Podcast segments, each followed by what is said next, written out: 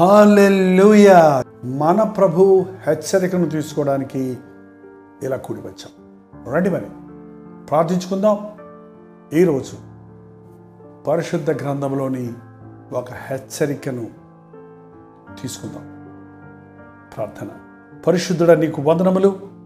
మరొక్కసారి ఈ మధ్యాహ్న సమయంలో ఈ అంత్య దినములలో జనులు తినుచు తాగుచు కొనుచు అమ్ముచు ఉంటారని. నీ వాక్యంలో చెప్పబడిన సంగతులు మేము ఈ లోకంలో చూస్తూ ఉంటాం మేము ఎలా బ్రతకాలో మా దేహాలను ఎలాగో శుద్ధులుగా పరిశుద్ధులుగా కాపాడుకోవాలో ఎరుగునట్లు మాతో మాటలాడమని క్రీస్తునామనుడు చున్నాము తండ్రి. ఓమెయిన్ దేవుని స్తోత్రం. ఆ సామెతలు ఇరవై మూడు ముప్పై ఒకటి. ద్రాక్షరసము మిక్కిలి ఎర్రబడగను గిన్నెలో తలతలలాడుచుండగను త్రాగుటకు రుచిగా నుండగను దానివైపు చూడకుమో. ఇక్కడ ద్రాక్ష రసము అని మన తెలుగు బైబిల్లో ఉంది కానీ వైన్. ద్రాక్ష రసము అంటే మనకు తెలుగులో జ్యూస్. ద్రాక్ష జ్యూస్. పులి అని ద్రాక్ష పండ్లు ద్రాక్ష రసం తాగొచ్చు. కానీ అది పులియబెట్టినప్పుడు అది వైన్గా మారుతుంది. దానితో ఇప్పుడు రకరకాల బ్రాండ్స్ తోటి ఎంతో ఖరీదైనటువంటి వైన్ విస్కీ ఏంటంటే చెప్తారు రమ్ము జిమ్ము. అదంతా కొనలేని వారికి ఇదిగో ప్రభుత్వం వారి సారాయి అందుబాటులో ఉంది. చిత్తూరులో ఒకసారి అవుట్స్కట్స్లో ఉన్న ఒక చోట మీటింగ్ పెడతానికి వెళ్తున్నప్పుడు అప్పుడు ఆటోలో వెళ్తున్నాం. భయంకరమైన సారాయి వాసన వస్తూ ఉండింది. ఏంటి ఇక్కడ ఇలా వాసన వస్తుందని అడిగితే నాతో ఉన్న సోదరుడు చెప్పాడు ఇక్కడ సారాయి కంపెనీ ఉందండి అని. ఆహా! ఎలా చేస్తారు సారాయి అని అడిగాను. పాత గుడ్డలు చెరుకు ముక్కలు అవి ఇవి అన్నీ వేసి పులియబెట్టి అది కాస్తారండి. దాన్ని కాసినప్పుడు దాన్ని వడగొట్టినప్పుడు ఆ నీరంతా ఇటు వచ్చుద్ది అందుకని ఇదంతా కూడా వాసన వచ్చేస్తుంది. ఏంటి? కుళ్ళిపోయినవి అవి ఇవి వేసి సారాయి కాస్తారా? మరి దానికెందుకు ఎంత ఆత్రతగా తాగుతారు మనుషులు? మత్తు గలుగు చేస్తుంది అది మన శరీరానికి హాని చేస్తుంది. కానీ అందులో ఒక విధమైన నెమ్మది వెతకటానికి ఆ మత్తు వెతకటానికి మనుషుడు సారాయికి బానిసవుతున్నాడు డబ్బులున్నోడు ఎక్స్పెన్సివ్ వైన్ విస్కీలు అలాంటివి తాగుతున్నాడు. డబ్బు లేనోడు నాటు సారాయి తాగుతున్నాడు. కానీ దీని పర్యవసనం ఏంటి దీని ఫలితం ఏంటి అని గమనిస్తే ఎంతమంది స్త్రీలు వారి ఇంటి యజమాని తాగుబోతుగా ఉన్నందుకు ఏడుస్తున్నారో తెలుసా అండి ఎంతమంది బిడ్డలు తాగుబోతూ తండ్రినిగా ఉన్న బిడ్డలు హడలిపోతున్నారో తెలుసా? ఎన్ని కుటుంబాలు విచ్ఛిన్నమైపోతున్నాయో తెలుసా? ఎన్ని కుటుంబాల్లో దరిద్రత ఉందో తెలుసా?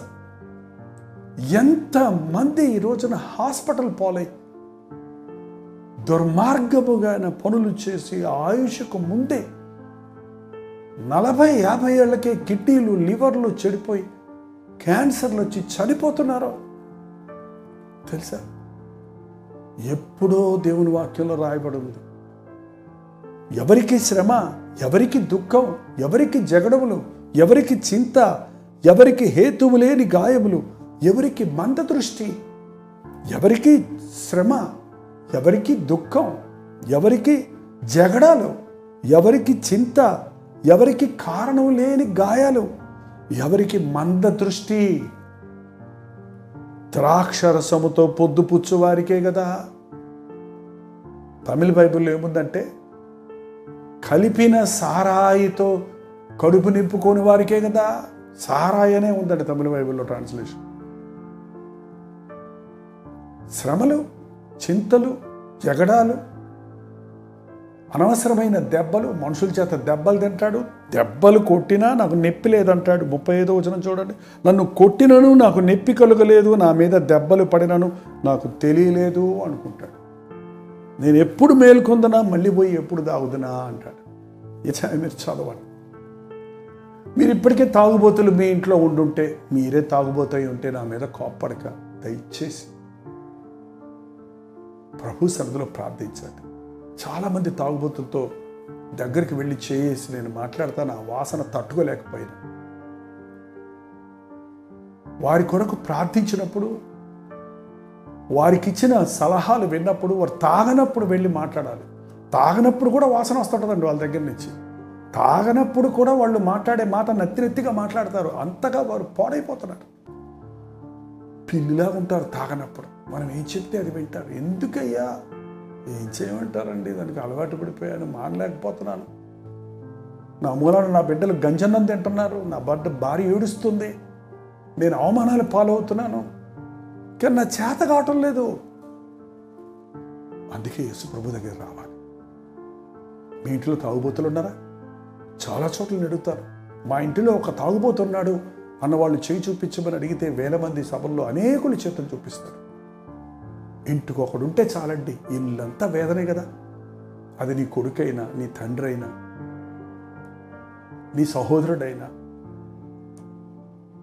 నీ వారి కోసం ప్రార్థించే